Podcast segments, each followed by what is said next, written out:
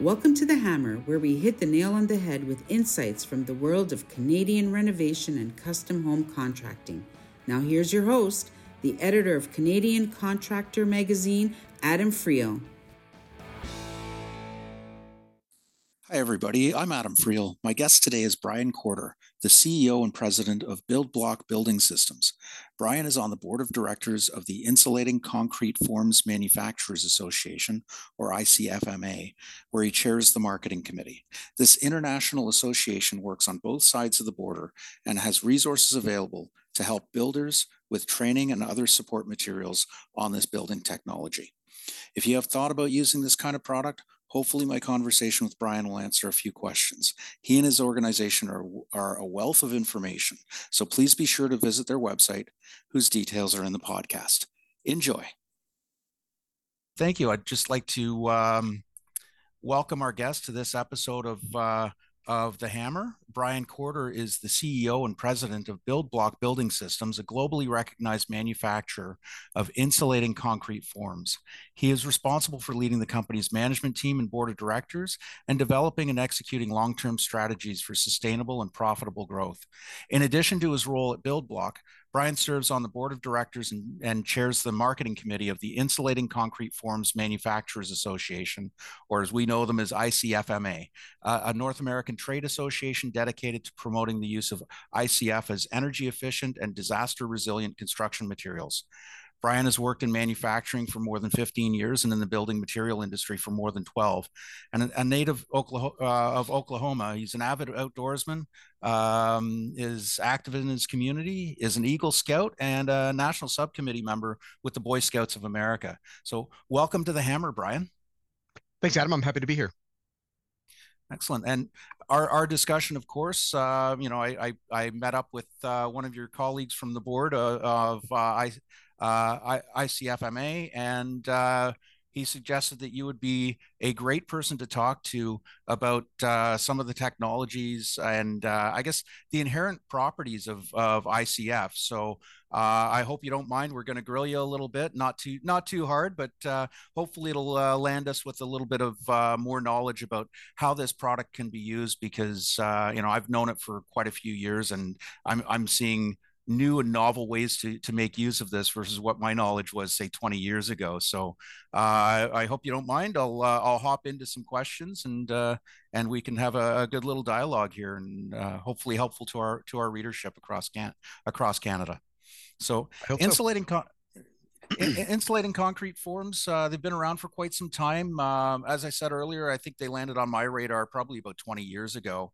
Um, and, but you know just as a baseline I, I, like to start out typically with a topic of this nature of let's let's get a definition rolling so you know if, if you're talking to somebody it's it's that old uh, cocktail party or the the 20 second elevator speech you know uh, what's an icf system? How how would you describe it to somebody who's uh, coming in green or, or new or holding a cocktail so the interesting thing about ICFs is um, they were really developed during World War II, and it took another 25 years or so for them to sort of kind of settle in on materials. Um, and really, in the late 80s is when they came together in sort of a very similar fashion to what you see them today. But the the 20 second elevator pitch for ICFs is that they are two EPS foam panels, which uh, EPS is styrofoam, but styrofoam is a trademark by Dow Corning. But EPS foam panels with embedded plastic ties or webs inside them that do several things.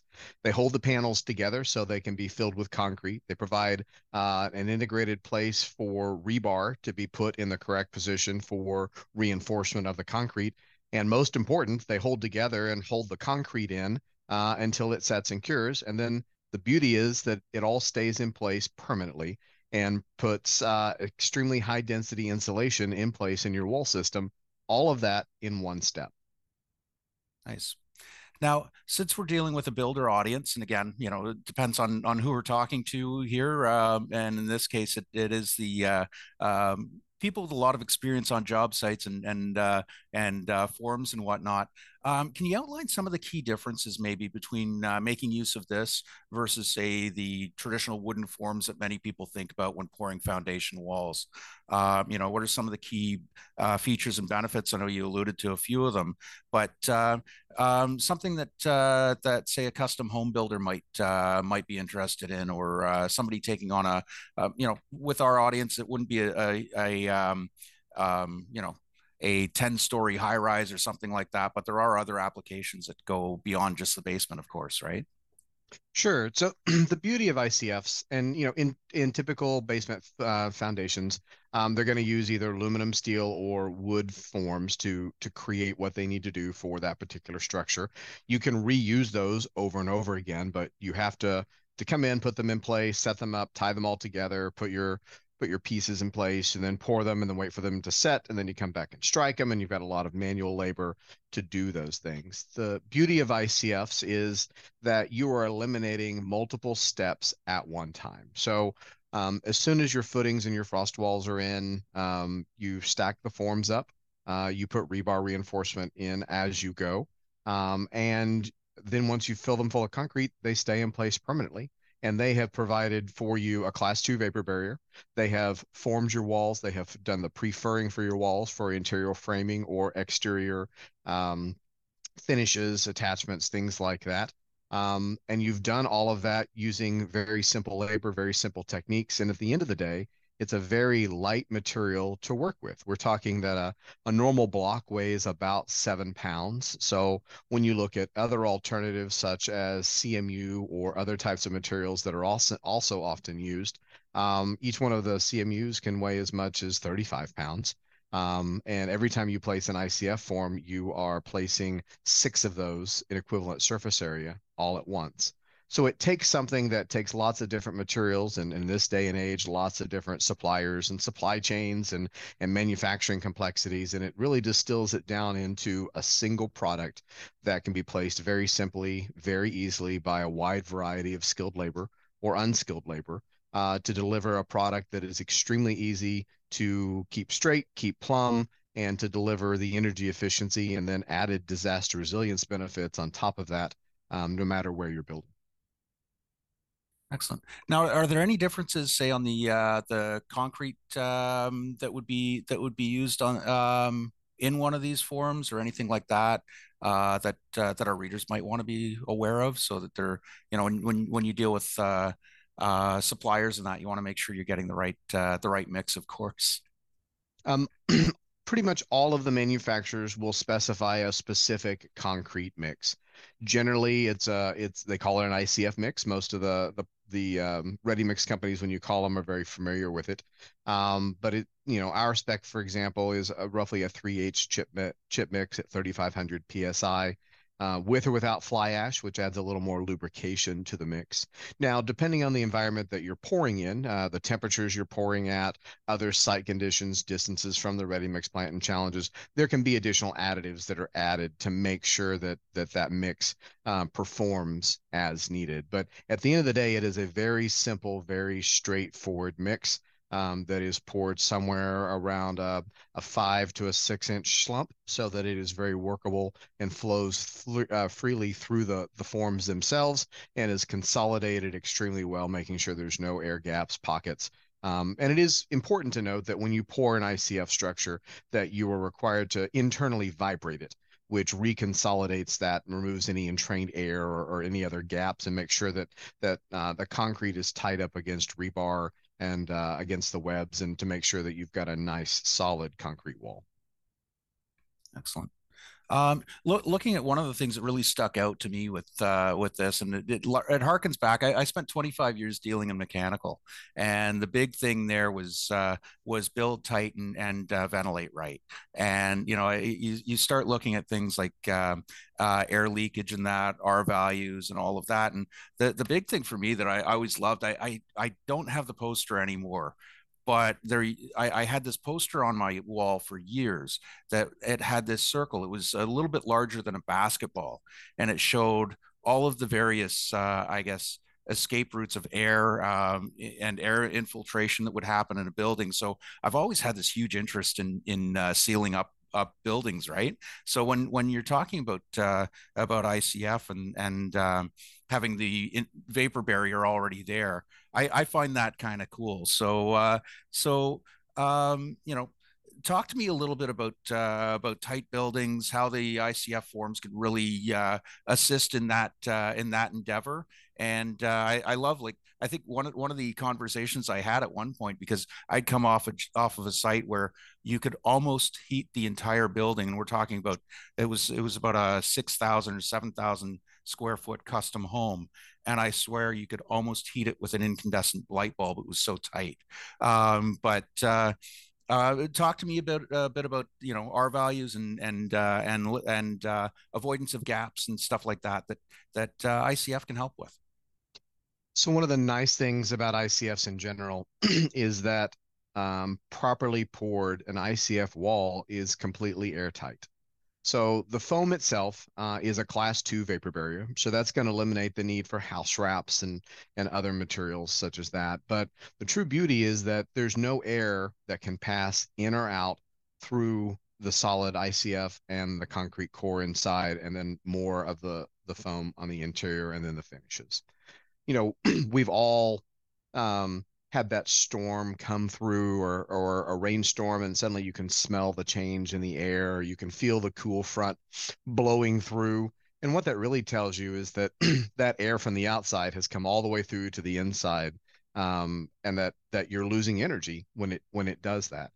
With an ICF structure and it's one of the things that as you look at the building codes and how they've evolved over the last 10 or 15 years you know specifically addressed in the 2015 building codes in Canada also continuing to be addressed in the, the 2015 and 2018 codes in uh, the United States, and really in, more so in the 2020 building codes, and especially with the impact of the, the BC STEP codes and how they're translating to energy efficiency requirements. What you are looking at is really a sea change in thought of how we build our external walls. Those exterior walls are the only thing that stands between us and everything that wants to either make us spend more energy to heat or cool our homes, as well as keep out dust, dirt, allergens, critters, things like that.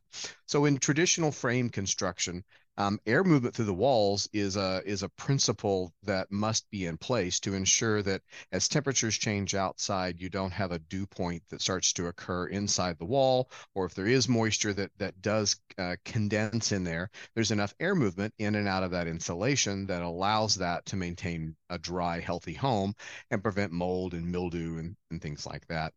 you know, it's it's interesting if you've ever done any remodeling or or taking down a, a, wall that's been there for a while and you look at that nice bright pink insulation 10 or 15 years later is is a nice beautiful dingy gray because essentially it works as an air filter um, for all of that dust and dirt. It just it's one that's never changed. So with an icf wall because there is no air movement through that wall there is none of that infiltration or energy loss or anything through that wall system.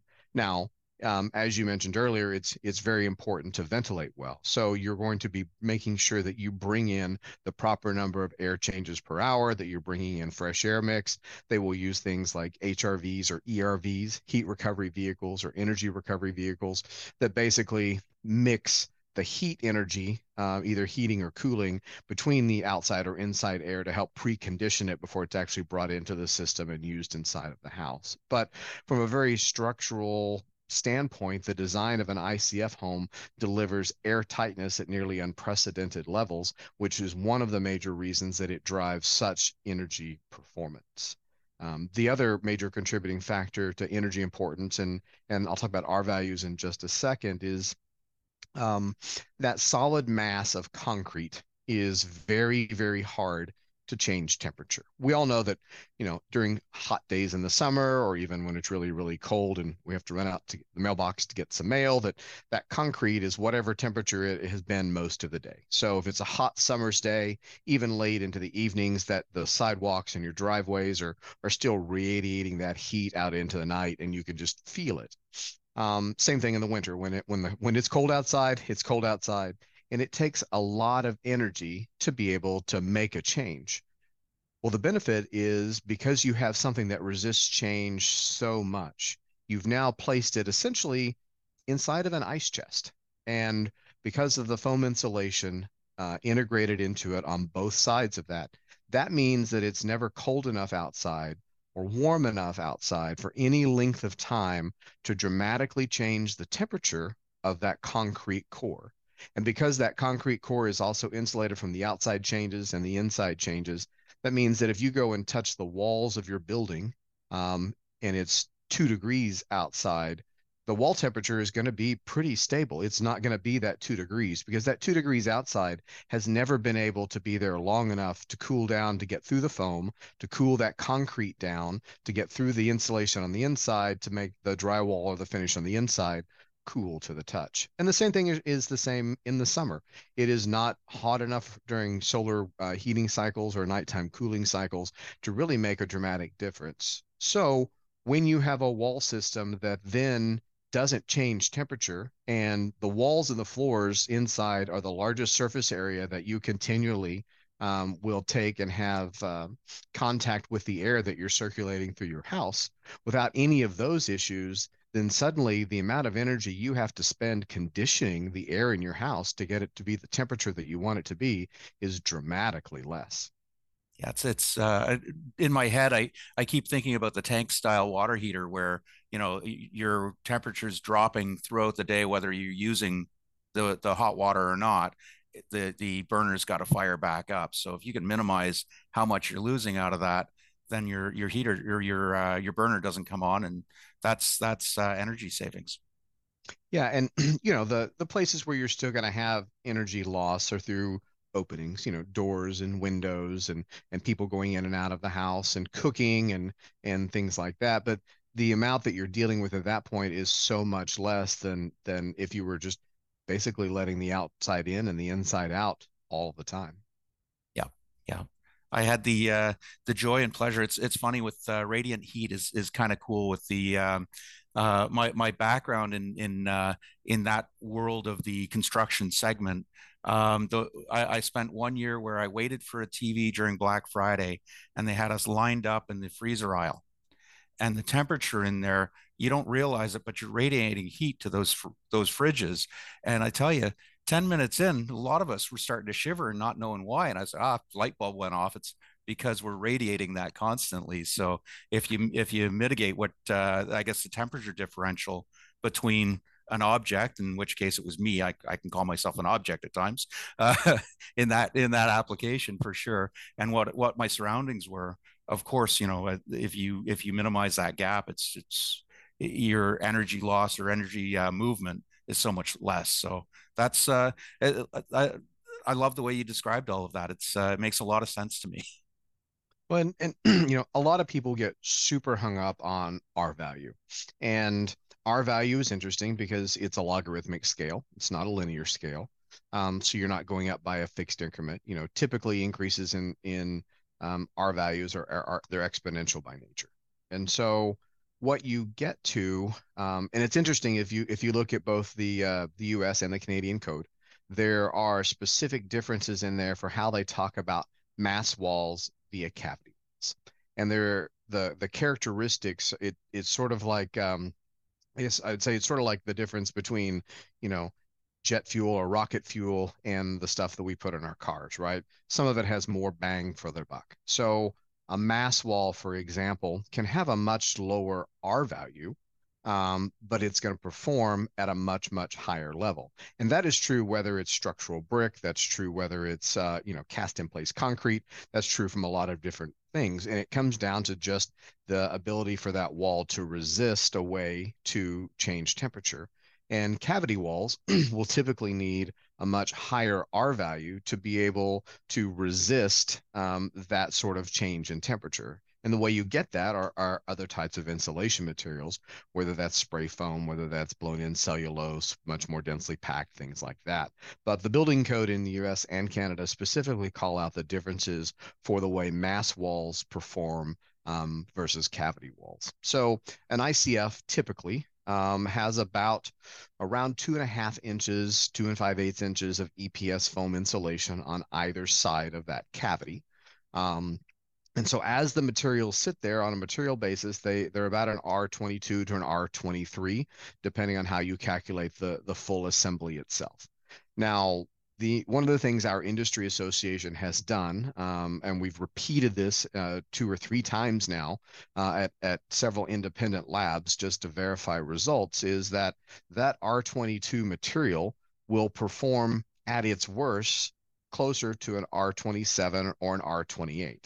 And the way they tested that is they they put it in this hot box apparatus and they they they dropped it to negative 35 degrees Celsius on one side of the wall and they maintained um, 70 degrees Fahrenheit um, which uh, what is that about 35 or so um, uh, uh, Celsius I'm trying to think. You're, you're, getting me to do some quick math. The uh, it's what double and add thirty, isn't it? Or Something like that. I, am in the states. The only things we do well in metric are uh, is soda. So, um, but uh, but yeah, the temperature, the temperature difference for sure. Yeah. Yes. Yeah, yeah. So they maintain room temperature on one side, and they maintain negative 35 degrees Celsius um, which is about the same in Fahrenheit at that temperature on the other side of the wall. Yeah. And they they looked at something called steady state. So what happens is they waited until that wall temperature came down to where they could start to manage to measure the energy flow from one side to the other and to where they looked at where they had and when they had to start adding energy to maintain that system. So the ICF wall um, gave you nearly 120 hours before they had to actually start adding energy to that system to maintain that room temperature on the other side. Whereas cavity framed walls and other materials, and they looked at two by four, they looked at two by six, they looked at, um, you know, some continuous insulation, all sorts of things. Um, basically, after about 35 hours, that cavity wall was starting to have a significant amount of energy that was added to it.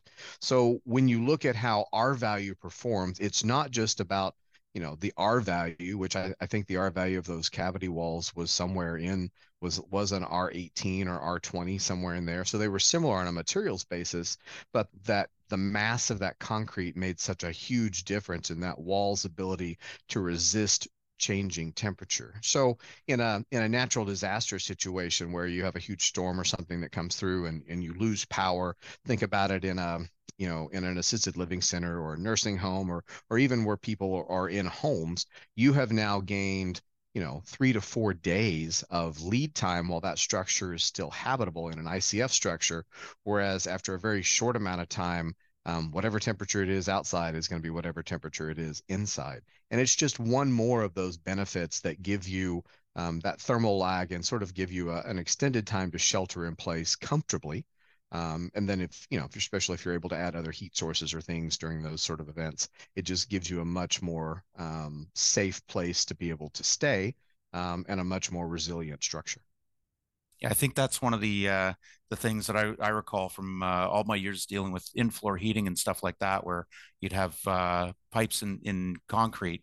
When it's embedded in a concrete floor, the thermal mass on there, it takes a long time to get up or get down in temperature. But it's the benefit when you don't have temperature change going on by, I guess, by design or something hits it, and it's it's not a controlled, uh, intended hope that it's going to change in temperature. It'll actually hold that temperature for much, much longer. So yeah, it's it's always been one of those nice benefits of uh, those warm, toasty floors that we get sometimes.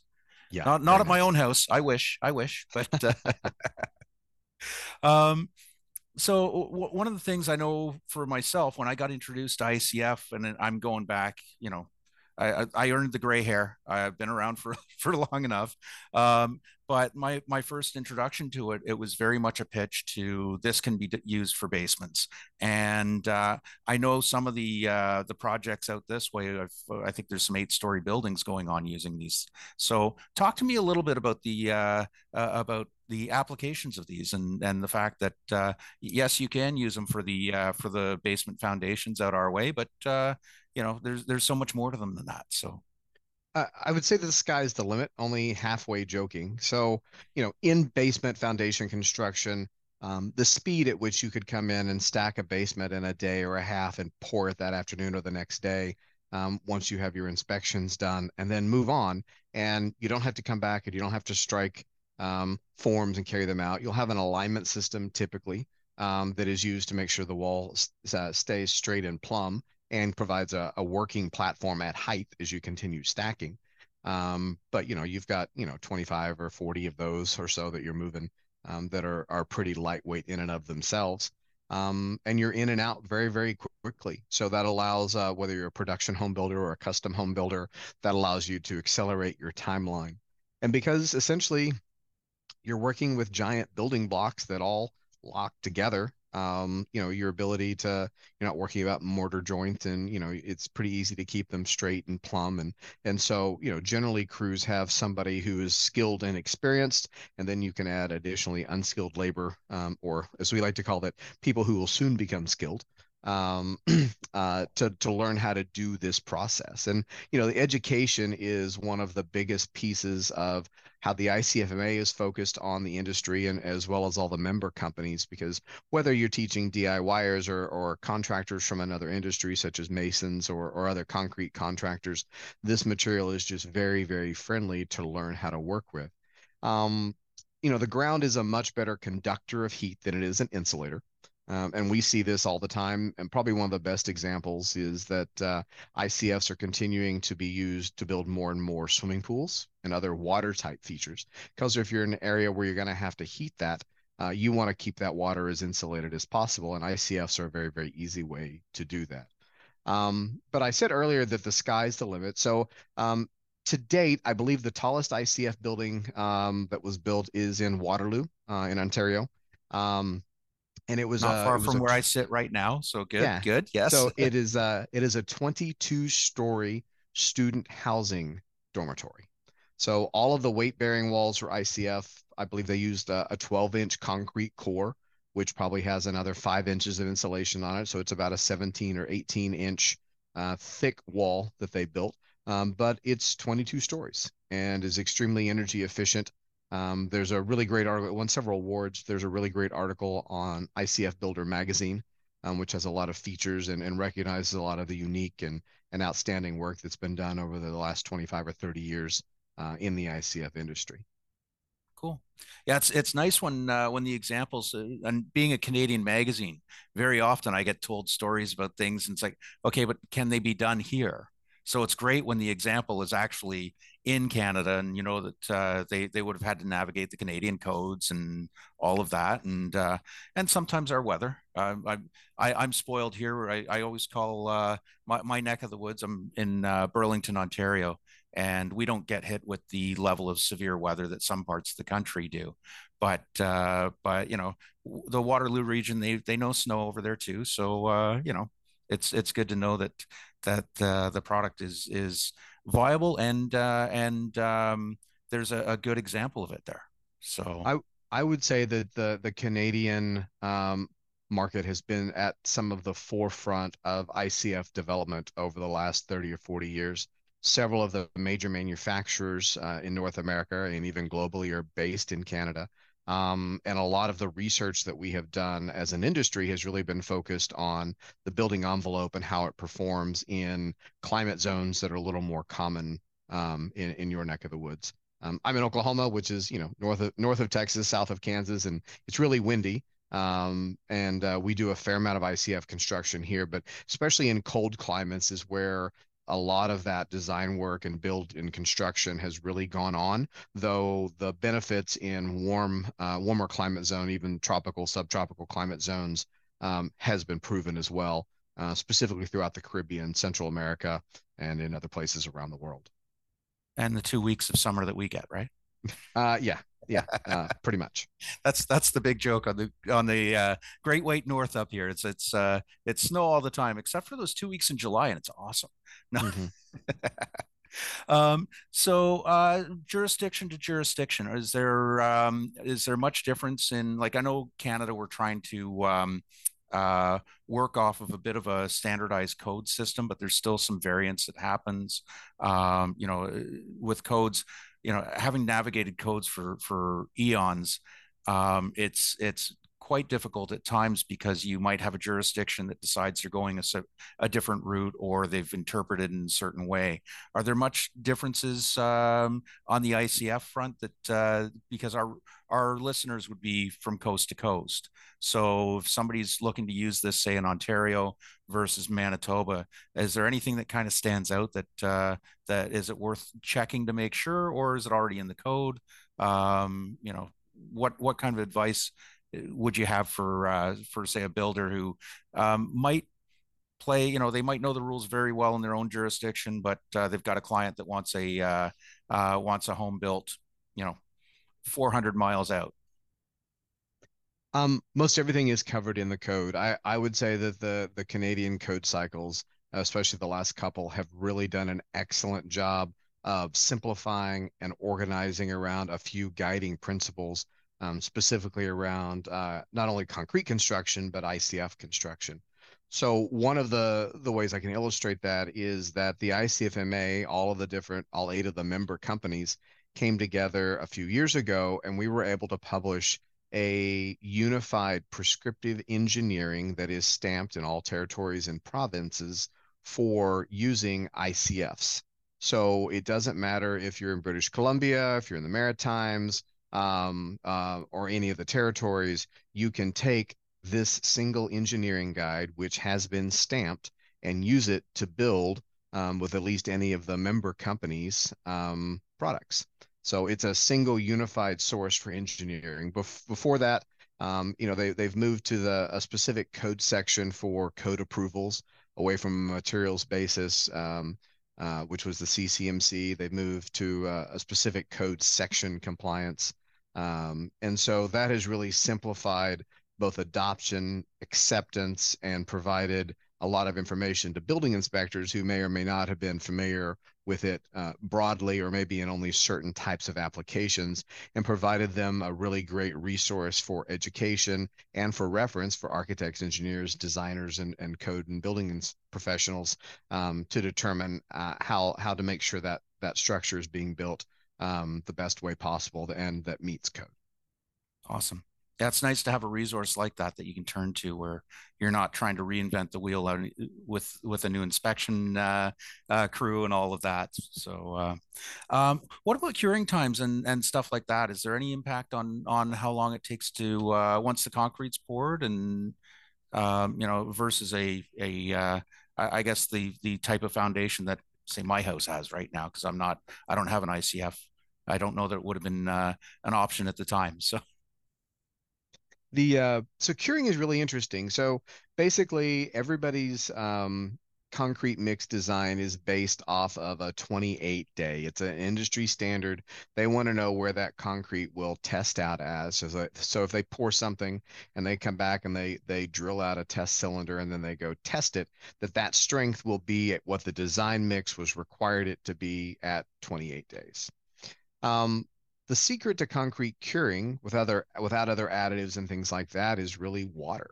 So basically, when you take concrete and you put it inside of an ICF, um, there's really no way for all of that water that's in the mix to get out. So what happens is that chemical reaction, which stops when water goes away, um, continues going. And so what that means is that concrete continues to get stronger and stronger and stronger over that same time and will continue to cure and become stronger um, up to several months after uh, that concrete has been poured. So, like I said earlier, our traditional mix is a 3 8 chip mix at 3,500 psi.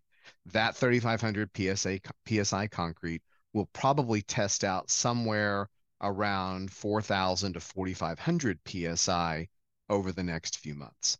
And that is simply because it's what we call a moist cure process, meaning that all of that water that the wind and air would have just like wicked it out to the, the sides and it would have evaporated when traditional forms are pulled um, doesn't happen because it is uh, going to continue happening inside of that because there's no place for the water to go. Um, it's cool. also one of the benefits when you're pouring concrete, especially in extremely cold weather, that um, well, the sides of those forms are already insulated, so you pretty much only have to cover the tops, um, even if you're pouring in extremely cold weather. I know that that we did a project uh, many years ago, I think they poured it. it was around negative 30 with 20 mile an hour winds, and they they poured it. It sat, and and it turned out to be a beautiful building. Nice.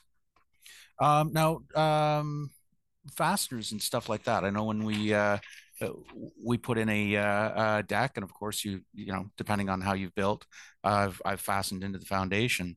Um, is is that a concern at all with uh, with an ICF? Is, are there special fasteners? Is there are there special instructions that uh, it it would be best to ensure that you're going to the manufacturer of the uh, of the product you've used? What uh, walk me through a bit of that.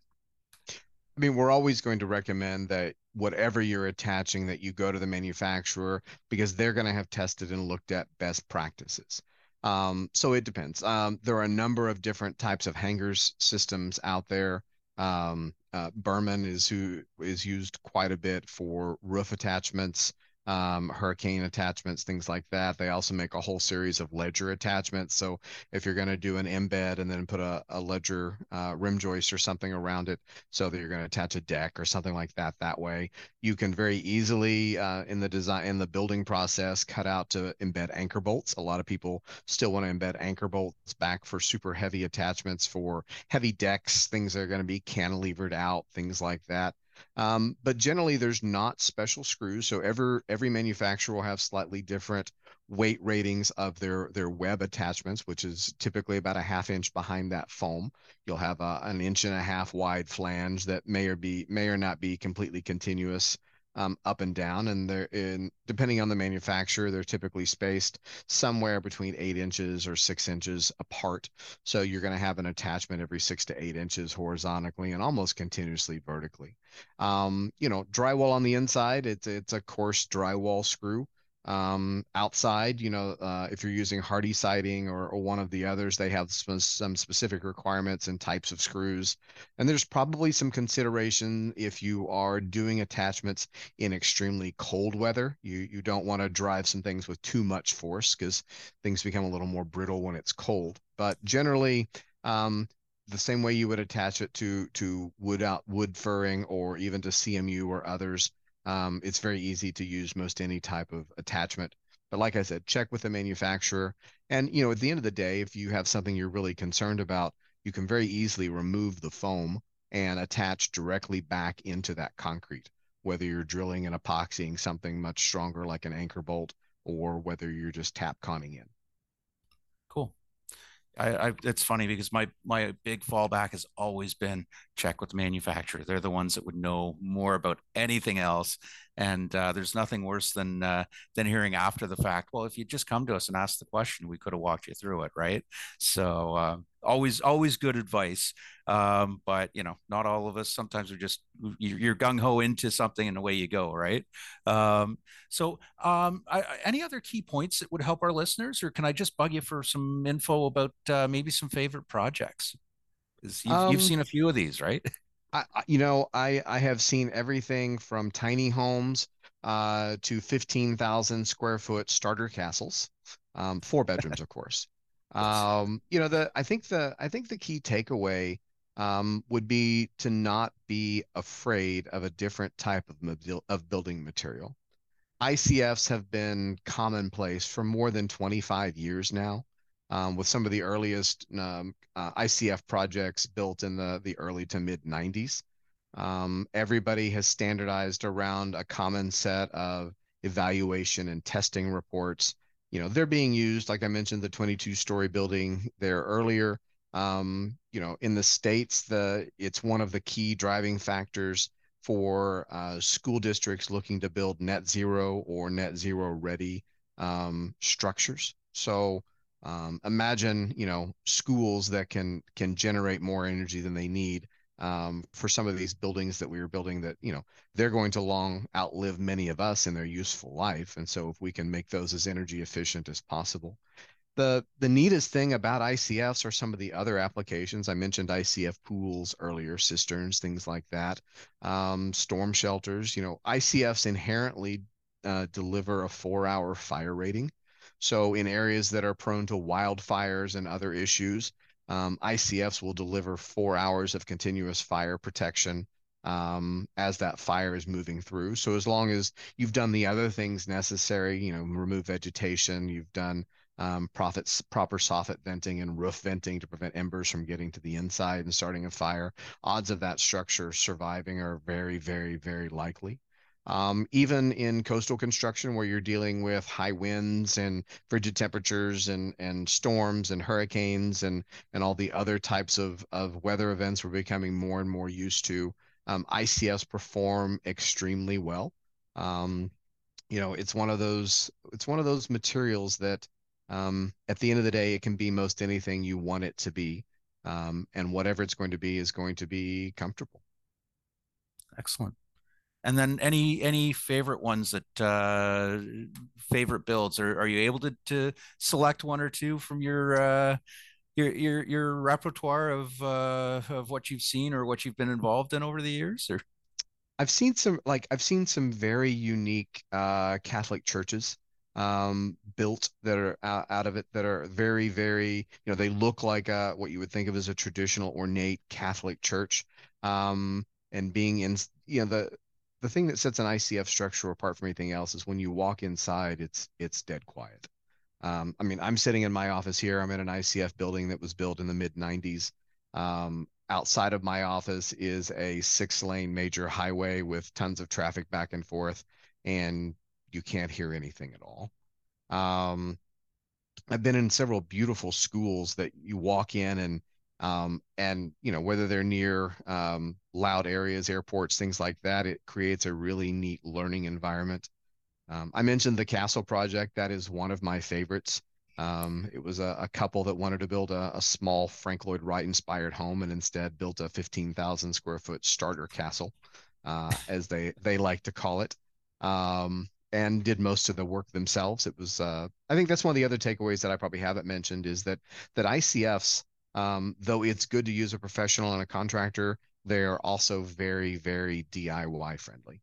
So if you're looking at trying to do your home themselves uh, yourself, um, one of my favorite projects also is a is a couple. Uh, he's a an Amazon engineer and and she's a travel agent, and their two kids at the time they started um, were six and seven. I think they're now um, 11 and 12 but they built a 7,000 square foot total off grid in floor radiant heating um, home uh, in the uh, in the forests of uh, basically southern Appalachia.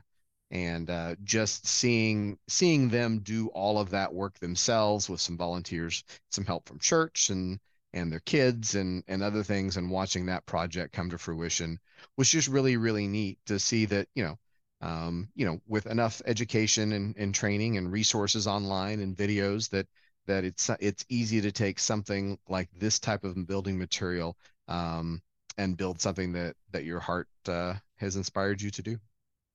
Awesome, awesome. And then I I'll, I'll just wrap up. I think on on uh, noting that you know we brought you in, of course, because of the uh, industry association. Um, um, and you've been very good about uh, about doing that, about talking very broadly about this, um, and and being neutral. So I really appreciate that. Um, but uh, you know, between what your company offers as well as what the association offers. Uh, let our reader or let our listeners know and our readers, because of course I'm going to push this out through all our social media channels as well. Let them know where they can get more information. Um, you know, if if they are looking for that education piece, if they've never worked with this before and they're a little bit nervous, of course, listening to to what I'm hearing here that that there shouldn't be that nervous factor but it also always helps to uh, to connect with the experts and uh, i've always said don't be the the uh, most knowledgeable in the room. Find that person and pick their brain. Hence why i'm here on on the on the podcast with you. So but where where can they find more information? Probably the easiest place for everyone to go would be the icfma website which is uh, icf-ma.org um, all the different brands are represented there. You will see tons of examples of projects. You will have access to the technical testing and things that we've done as an industry. You can download the engineering guide yourself to look at it and, and get a sense of, of what you might be in for if you decided to, to have something built or to take that to your architect or designer um, so that they have all of those as references. Um, and you'll see, um, you know, some of the neat projects that we've partnered with um, through the Build with Strength program uh, here in North America with the NRMCA and Habitat for Humanity International. Um, as our industry has, has been building ICF houses for the last couple of years. I think we're uh, roughly 32 homes have been built in North America so far um, through this program, and so it's just a neat way to to showcase that type of construction um, at, at all economic levels. Awesome. And Brian, thank you for taking part in today's discussion. I, I know I've learned a few things. Uh, I hope our listeners have as well. And uh, for listeners looking for more information about these uh, concrete form technologies, please, as Brian said, visit icf.ma or sorry, dash ma dot org. I got my uh, dot ahead of my dash there, but it is icf dash ma.org and there's a wealth of information on there that can hopefully help and uh, again, Brian, I really appreciate you taking the time to uh, to chat with me and uh, share some knowledge and whatnot. And uh, and uh, with that, I, I think I'll uh, I'll just thank our, our listeners as well here, and say until the next time, on behalf of Brian myself, um, this is Adam Freill, editor of Canadian Contractor Magazine, urging you to stay safe out there and build good things. Thanks everybody for listening. We'll see you next time. Thanks for listening to The Hammer. You can find episodes online at CanadianContractor.com or subscribe on your favorite podcasting service. The Hammer is presented by Canadian Contractor Magazine.